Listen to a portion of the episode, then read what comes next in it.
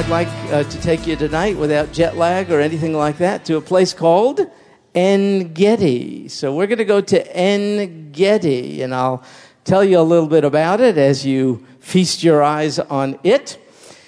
It is a place located along the western shores of the Dead Sea. En Gedi. En means En or Ain means spring. Gedi of the kid or goat. Spring of the young goat or of the wild goat. En Gedi. And you can see uh, these mountain goats even there today. Uh, there are some now on the screen. They're called ibex, and they are amazingly agile. You'll have to take my word for this. They can actually climb trees. We have seen them out on the limbs of trees. Uh, God done did it, and you're going to have to ask him how he pulled that off one day. But he designed them for this particular area. I think uh, there's a strong likelihood that it was this kind of wild mountain goat uh, that David had in mind when in Psalm 42, as you recall, he said, As the deer, as the ibex, pants for the water brooks, and there are many of fresh water brooks in this area, so, said he, my soul pants for thee. And so there are these interesting animals there, and also another one called a hyrax. A hyrax is ibex, a deer like critter, and a hyrax, which from a distance looks a little more like a rabbit or, I can't believe I'm saying this, a guinea pig. Yes, indeed, that's what it resembles. And uh, animals thrive in the area because the area, though uh, in the desert and along the Dead Sea is fed by four springs of water which pour off uh, uh, limestone cliffs. And so it's an amazingly, unusually lush area. It's an oasis, and it has, it has attracted, uh, for this reason, people throughout human history there to En Gedi, not just animals, but people. In fact, there's a kibbutz or a collective kind of a farm there today where they grow just about every vegetable imagined. And in particular, you see date palms, date palm trees growing right there along the deadness of the Dead Sea. It kind of uh, reminds me a little bit when we go there of what's going to happen according to Ezekiel in the time known as the millennial reign of Christ when this uh, dead, arid Dead Sea area is. Uh, lush all around. And, En Gedi is kind of a, a sample of it down to this very day. Well, David was there, of course, but so was King Solomon. We know this because in the Song of Solomon, uh, King Solomon said this, uh, kind of a romantic uh, declaration he made to someone he was interested in. He said, uh, with reference to his lover, he said, You are like a cluster of henna blossoms from the vineyards of En Gedi. Man, he could turn a word, couldn't he, that guy? Boy, boy. I got to remember stuff like that. Hey, this might be interesting to you. I mentioned the ibex and the hyrax. Uh, uh, in Psalm 104:18, I wasn't aware of this. I discovered it in the course of studying for tonight. Psalm 104:18. Listen to what it says. It says, "The high mountains, such as you see here, the high mountains are for the wild goats, the ibex, and the cliffs are a refuge for the in the New American Standard, it'll say Shephanim, Shephanim, which is a plural Hebrew word. But in other translations, King James, New King James, NIV, it'll actually translate uh, very accurately the word Shephanim, and, you, and we'll read, the cliffs are a refuge for the rock badgers or the coney. The hyrax is also known, maybe that term is familiar to you, as a coney. So there they are. Both of those animals which you see today are mentioned way back in Psalm 104, uh, verse 18. Uh, En Gedi is located, oh, about 30 miles south, just to give you mooring points, south of Jerusalem, and about 11 miles north of a place, I bet you've heard of it, called Masada.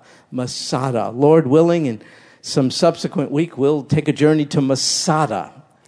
And so that's where it is located, and it is uh, filled with rocks and uh, waterfalls.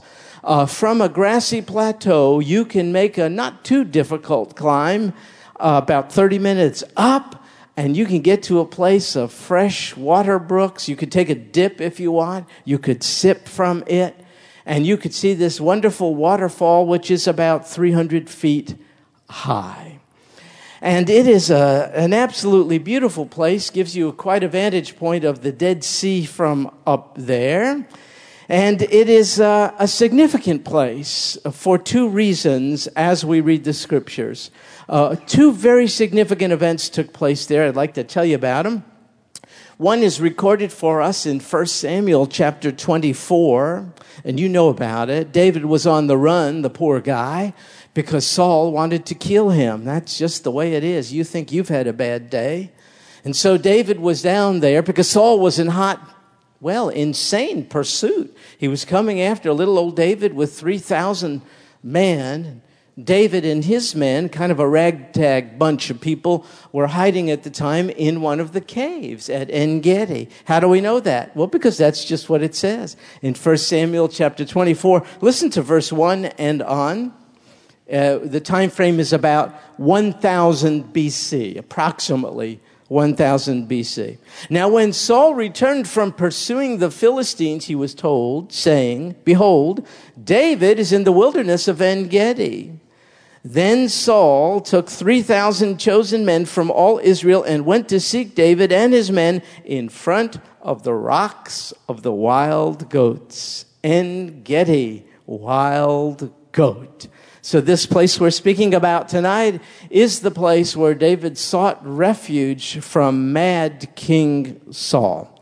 And we read on, verse 4 The men of David said to him, This is what happened. Behold, this is the day of which the Lord said to you, Behold, I'm about to give your enemy into your hand, and you shall do to him as it seems good to you. You see, it, as it turned out, Saul ended up occupying the same cave as the one in which David and his men were hiding. They saw this to be quite providential. Uh, they misinterpreted this to be the act of Almighty God turning over Saul into David's hands for retaliation and revenge. And David got up, he arose, the text says, and cut off the edge of Saul's robe secretly. And it came about afterward that David's conscience bothered him because he had cut off the edge of Saul's robe. David's men want David to kill him. And David felt bad over the mere fact uh, that he, he cut a piece of Saul's robe off. And so he said to his men, Far be it from me because of the Lord that I should do this thing to my Lord, the Lord's anointed, to stretch out my hand against him, since he, Saul, is the Lord's anointed.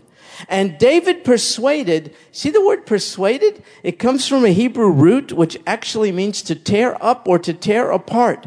They were so intent on encouraging David to lop off Saul's head and take revenge that David had to tear him up with an argument uh, to the contrary, to dissuade them from extending themselves against the Lord's anointed.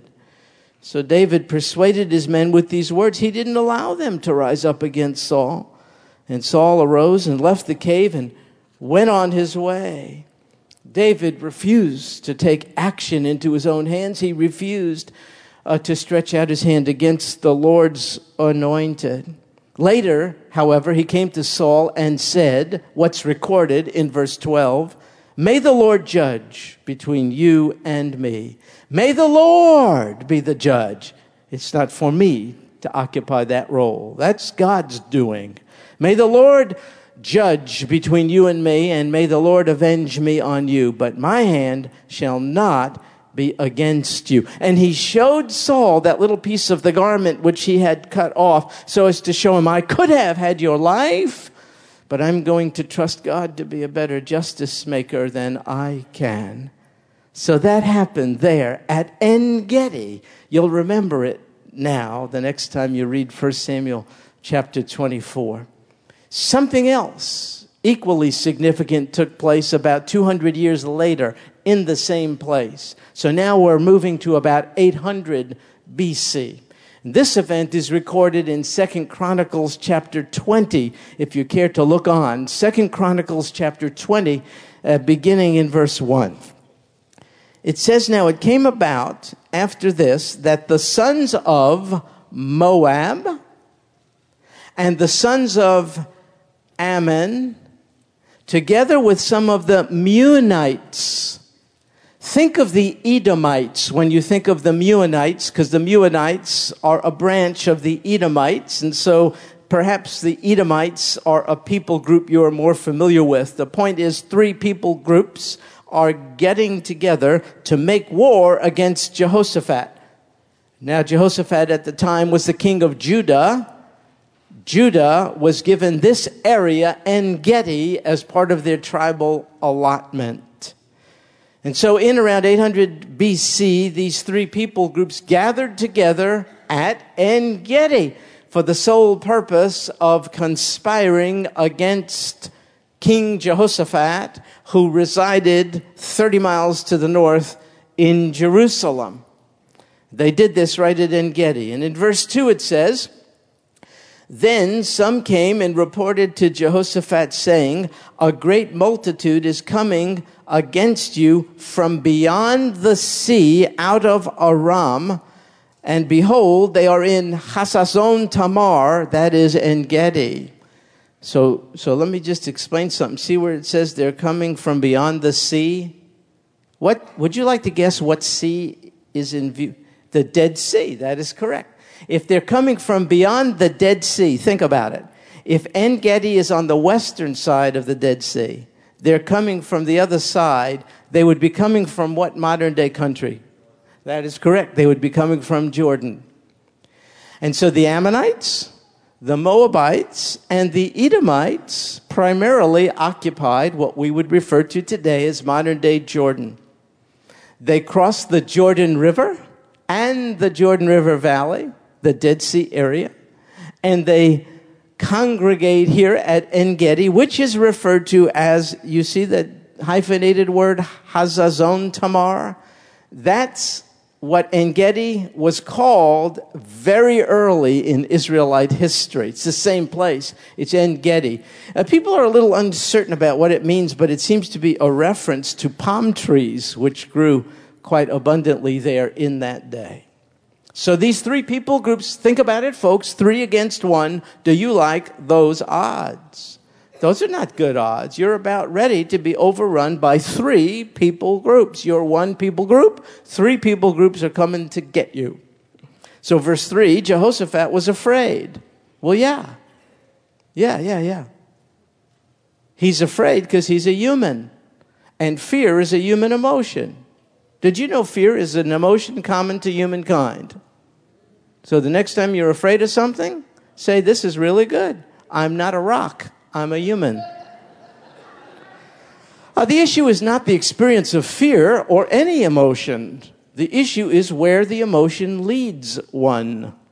It did not lead him to cower. Notice, Jehoshaphat was afraid and turned his attention to seek the Lord. Well, folks, we just figured out what the challenge for us is in living life. It's not to be free of emotion. It's not to force them over ground. It's not to allow someone to tell you Christians don't have negative emotions. Come on. That's ridiculous. What kind of altered state of consciousness is that? Are you kidding me? It's where the emotions lead you. They can be used to your advantage you feel something uncomfortable and you let it be a cue, a signal, causing you to turn your attention to seek the Lord. And not only that, but Jehoshaphat, as a good leader, made sure all the people attended to the Lord as well. He proclaimed a fast throughout all Judah. And so, verse 4 Judah gathered together to seek help from the Lord. I mean, they even came, it says, from all the cities of Judah to seek the Lord. So, you know, look, these are Jewish people, and they're like Baptist people. They have their differences. And they voice their opinions, and sometimes they part ways, and sometimes they have fights, and sometimes they don't get along, and all the rest. But this little bit of adversity is causing great unity. And so adversity isn't all that bad, is it? The pressure that these uh, Israelites were under forced them together, didn't it? In uh, giving their attention to the Lord, in fasting, and in seeking Him. We live in a rough day, it's a challenging day. Okay, what are you going to do? That's the way it is. The Bible tells us not to be surprised by it. Let's not let it force us underground. Let's let it force us together in paying attention to the Lord Jesus more than ever before. So, verse 5 Jehoshaphat stood in the assembly of Judah and Jerusalem in the house of the Lord. So, that's up there in Jerusalem where the temple is, before the new court. And he said, O Lord, the God of our fathers. He's reminding himself of the connection Abraham, Isaac, Jacob. God of our fathers, are you not God in the heavens? And then he paused and waited for God to figure it out and answer. Well, yeah, I think I am. No, no, no, no. The question wasn't posed so that God could come up with the right answer. The question wasn't posed to remind God of who He is. The question was posed to remind the one asking the question of who God is. So I could turn this around because I think this is the intent of Jehovah's question, uh, of Jehoshaphat's question. I think he's actually saying, Oh God, you are God in the heavens. I know these three creepy groups from the other side of the river are coming to nail us, but you're the one who's in control. You're sovereign. I'm not worried about these people, all these ites, the Ammonites, the Moabites, the Meunites, the termites. I, I can pray to the God who's in heaven, you see? This is one of the things we do when we start by praising God, isn't it, in prayer? We remind ourselves who's above all the circumstances. There's a God in the heavens. And from that vantage point, in place of superiority and authority, He could surely intervene and take care of us. Are you not ruler over all the, all the kingdoms of the nations? Power and might are in your hands so that no one can stand against you. Verse 7 Did you not, O our God, Drive out the inhabitants of this land before your people, Israel, and give it to the descendants of Abraham, your friend, forever. By the way, I think the question posed in verse 7 is one every American ought to ask and answer correctly today. I'm not sure our president's going to come up with the right answer to the question. I must be honest with you. And then we're in deep doo doo. But, but, but I'll tell you the answer here because this is actually a statement in the form of a question. God gave the land to the descendants of Abraham, Isaac, and Jacob. Don't get so modern that you get unbiblical. He gave it to the people. Now, if you have a problem with that, and I do too, I don't understand why he did it, then you can discuss that with God. But the fact that he did it, it to me is unquestionable if you're a Bible person. So, so, so are they reminding God what he did? No. They're reminding themselves of what God had done. God drove out the Canaanites. Yes, he did. He dispossessed the Canaanites in order to give the land to the descendants of Abraham, Isaac, and Jacob. Verse 10 Now behold, the sons of Ammon and Moab in Mount Seir, that's where the Edomites live, Mount Seir whom you did not let Israel invade when they came out of the land of Egypt. They turned aside from them and did not destroy them. See how they are rewarding us by coming to drive us out from your possession, which you have given us as an inheritance. So, so here's what they say. When Israel was freed from bondage in Egypt, went through wilderness wanderings, and is trekking uh, through the wilderness and on their way into the promised land, there was a certain way they could come. It, it, it's called the King's Highway. You can travel it today. And it's over there in Jordan. Uh, but the land was occupied by these three people groups. So, so the leaders of Israel, Moses and the boys said, Hey, folks, let's make friends. Let's be pals. We don't want anything from We just want to cut through. Is it okay? It's like a shortcut uh, for us. And the people in the land, the Ammonites, the Moabites, the Edomites said, Hang it on your beak. No way. We're not having any any uh, any any Jew cooties over here in our land, man. Forget it. Take your Jewishness elsewhere. We don't want you.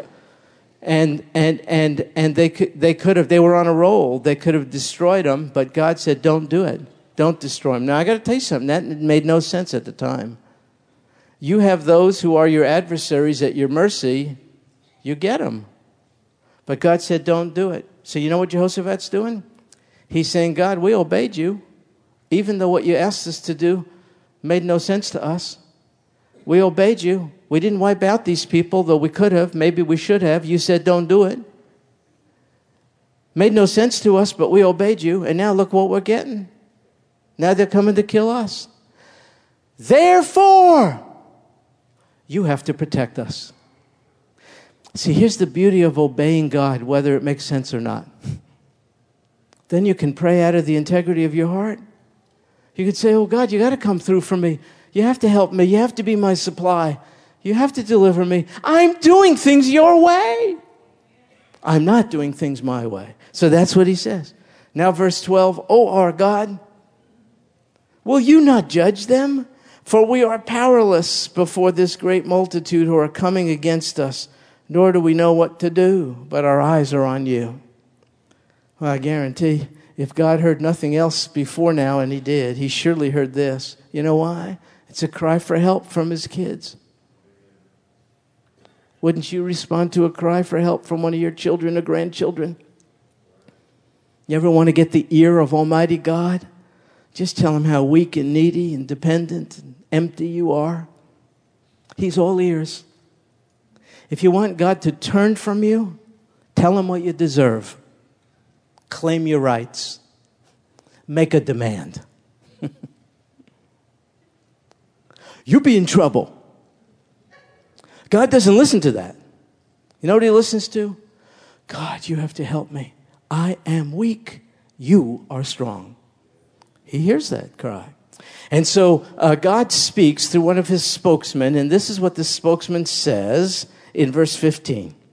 Listen, all Judah and the inhabitants of Jerusalem, and King Jehoshaphat, thus says the Lord to you Do not fear or be dismayed because of this great multitude.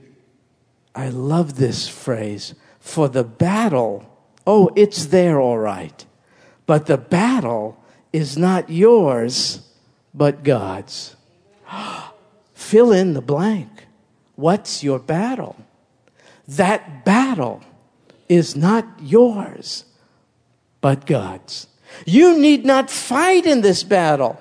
Station yourselves. Yes, you don't have to fight it, but you must not retreat from it. Do not cower in fear. Station yourselves. Stand. See the salvation. There's the formula for victory in life. Four S's. Station, stand, see salvation. Doesn't say a thing about fighting the battle. God's going to do that. You just show up. see the salvation of the Lord on your behalf. Oh, man. It's great to be a Christ one because Christ, Jesus, will do things on behalf of those who are His. Think about it. Wow. Do not fear or be dismayed. Tomorrow go out, face them, for the Lord is with you. Jehoshaphat bowed his head with his face to the ground. Uh, it was a spontaneous, it wasn't a liturgical, formal, dignified thing. He, sometimes you just get so he was overcome. He just, he fell with his face. I mean, if you were in trouble like he was in trouble, and God said to you, Don't worry about a thing, I got it taken care of, I'll take care of this, uh, you're going to express yourself as well. So he falls with his face to the ground, worshiping the Lord. And when they began singing and praising, the Lord said, ambushes. What a battle strategy. I spent 17 years around the military. We never learned that one. Sing and praise, and that will give you the victory. When they began singing and praising, the Lord said ambushes. Why? Because when you sing and praise, you know what you're doing? You're like a carefree little kid who is saying, My father's on duty. I could relax. I don't have to go through life in a white knuckle fashion, clinging for dear life because my father is clinging to me. I can sing and I could praise, and that shows me the battle has already been won. Oh, victory in Jesus, by Jesus, because of Jesus. I'm not going to fight the battle. I'm just going to sing and praise him. And so they were routed, is the outcome. All right, so here's what happened at En Gedi. Two people, giants you know of, David and Jehoshaphat at En Gedi, both let God be God. They both acted on the stated, declared truth that the battle was not theirs, but God's. David had a battle once at another place in Israel. We'll go there, Elah Valley, in another w- few weeks. Uh, David's battle, a giant sized one, was against Goliath. He took care of Goliath and God's strength. But I think the battle he faced at Engedi was even bigger than Goliath. It was the, uh, the battle to resist the temptation to take one's own revenge. That's a battle. And David won it. He conquered the human inclination for vengeance uh, he conquered a greater foe even than Goliath. He let God be the justice maker. And at En Gedi, Jehoshaphat faced a giant sized battle as well. It wasn't against the temptation for vengeance, it was against the temptation to be overcome by fear. And so instead, he turned his attention to seek the Lord and he reflected on God's promises and God's character and God's faithfulness and he too overcame his giant sized foe. In his case, it was fear. So I ask you again, what is your battle? Maybe it is also with you this appetite for revenge against someone who's hurt or offended you, maybe even abused you. Maybe your foe is the battle against fear. Maybe it has to do with finances or health or who knows what. I don't know why. Maybe it's something else. It doesn't it doesn't matter what, what it is. The point is, why not join David and Jehoshaphat at and learn this life lesson? And here's the life lesson I'd like for us to connect with this place. The battle is not yours, it is God's. Therefore, stand and see the salvation of the Lord just as he came through for David and Jehoshaphat, stand and see the salvation of the Lord on your behalf as well. On one of our trips to Israel, we were at En Gedi and we made the hike up to the waterfall. And we were on our way down. It was hot and crowded. And we were getting down pretty much to the base of the mountain and I noticed this young boy ahead of me a few paces, um, and he started to call out like this Abba, Abba. And then the cries got to be a little more frantic Abba, Abba. And he's looking all around, and he was being jostled by the crowd. Abba means Papa or Daddy. You hear the word um, uttered all over, all over Israel by little kids with reference to their dad. There was only one person in that entire crowd of people who would dare refer to that man up ahead a few paces as Abba. Abba means attachment. In this case, it was a father son attachment. I wouldn't call the guy Abba. He's not my daddy. But this little kid had that special relationship. And I think this little kid was uh, becoming fearful because he lost sight of his Abba. And I think he might even had, uh, uh, maybe he was beginning to become even a little um, angry because people were pushing him and jostling for position. Maybe, too, he was battling against fear and this need for wanting to haul off and punch somebody, you know, revenge. I don't know. And then it occurred to me I, you, if you're a Christian, you have an Abba relationship with transcendent deity, creator of the universe. The God of the Hebrew fathers is your God. You're tied to Abraham, Isaac, and Jacob by faith.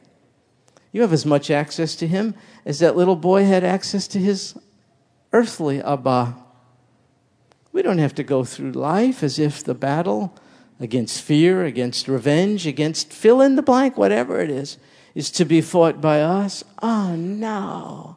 Abba, Abba, is it true? The battle is not mine, it is yours? Yes, my son. Yes, my daughter. What am I to do then? Abba, retreat? Oh no. Stand up. Station yourselves. Don't fall away. And have a spirit of expectancy. Would you, my son, my daughter? Keep your eyes wide. See the salvation which I will give you for your sake and on your behalf, for you are mine. Abba, Father. Who could call you that except those who have come through the Son, the Lord Jesus? Except those who've received adoption through Him. Thank you, Abba, that we don't go through the turbulence of life alone and that we could, as David and Jehoshaphat did at En Gedi, turn it over to you and let you take care of our battles as well.